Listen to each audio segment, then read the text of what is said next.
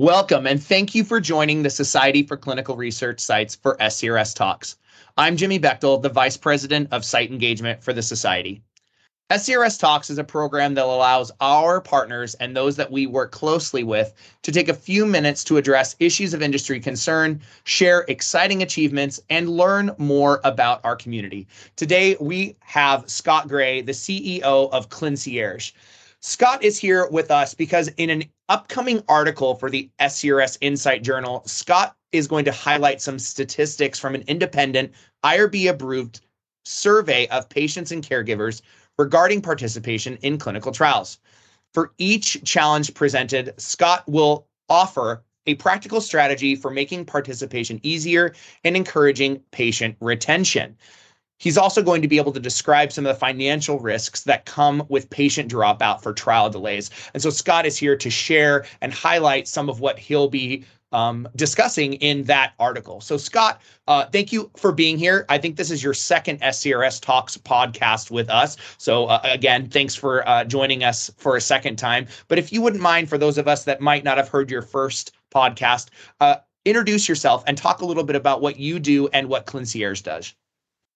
Thank you, Jimmy. Good afternoon. It's always a pleasure to be with you, um, our SCRS colleagues, and be able to have some dialogue with the sites, especially when you do your, your convention. I'm the, the CEO of ClinCierge, and we have been in existence for about seven years doing trial support services. Excellent. Thanks, Scott.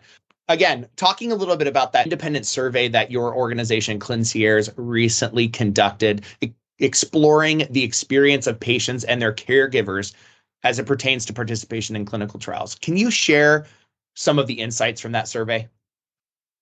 Yes. Um, and so, actually, to, to explain a little bit about the survey itself, we worked with an independent agency, Insight and Measurement, to conduct the trial using the population of patients who are enrolled with rare clinical voice, a rare patient voice, excuse me.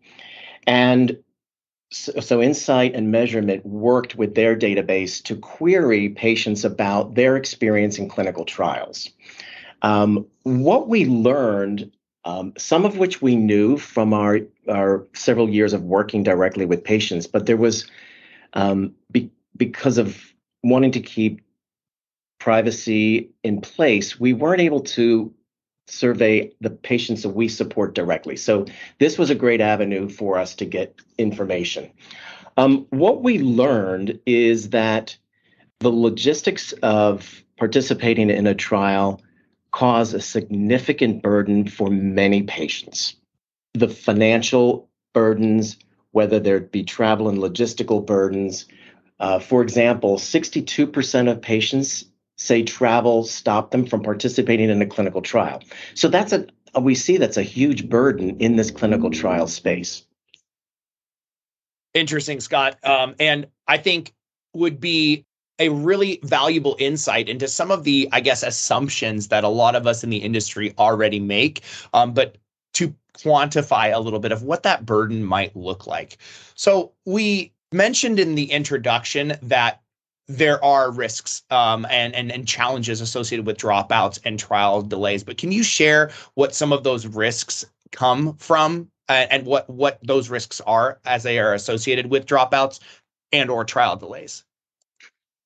Well, let's look at some of the financial risks first. Um, there estimates do vary, but one report indicates that it costs an average of $6,500 to recruit a single patient into a clinical study. So, knowing the patient's individual needs and how they will be met, for many, it eases the perception, of the perceived burdens of participating and can help reduce this figure substantially. Um, so, with the cost of recruitment and the fact that dropout rates currently average about 30%, the, the frequency of dropout causes extension of the life of a trial. Extending the life of the trial, we know cost more money in maintaining and monitoring sites. That delays the timeline for collecting the outcomes data that is required to submit for FDA approval. And it slows down the potential of bringing new products or treatments to market that can help many more patients. Um, and actually, tying back to your first question, one of the the most amazing things that the um, survey that we did, the Voice of the Patient study, is that all of these people really want to participate because they want to help others who may be suffering from the same condition. That's exactly right, Scott. That's something we hear a lot is that patients generally do want to participate, but uh, as we've discussed previously, and and I'm sure some of the survey shares insights into it's these burdens that we place onto the patients in the sites that really cause a lot of this dropout and, and trial delay. So um, i'm glad to to hear you mention some of those points and bring some of those things up. So thank you. Um, but speaking to those barriers for for participants and caregivers how can sites reduce some of those barriers? And and how i guess another way to phrase that how can we encourage better patient retention through reducing those barriers one of the things that i would ask from the sites is that that they they ask for the type of support services that Clincierge can provide. The sites have enough of a burden just managing the study that dealing with the socioeconomic factors that are outside of the trial that affect patient participation can't they it's not a burden that they can absorb and solve for and that's where we're ve- we're very, very well positioned to help with that. So if they're telling the sponsors the CROs to engage with us in the design of the study then we can help them perform better. And then there are there are instances where we are integrated into the design and the operation of the study, but sites are unsure of what we will do and whether we will be truly helpful. And I ask them to to make sure that they're engaging with when our team comes to them and says that we're available to help support the patients they're enrolling, that they allow us to do what we do best, and that's provide the support service it is a tremendous burden on both the sites and the and the patient. So it's great to hear that there are organizations like yours that exist to help alleviate some of that that burden. And it's uh, also excellent to hear that there's data supporting um, the direction that these types of services can and can help the sites head in. So thank you uh, for that as well. What advice do you have for our industry partners then to help support sites and patients in overcoming those challenges? We talked about what the sites can do, um, but what again can our industry partners do?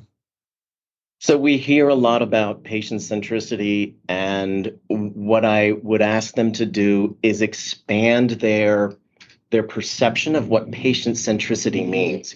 It doesn't just mean the way the trial is designed from a medical perspective such as uh, the way a device is used or whether they can do some part home monitoring and make it easier.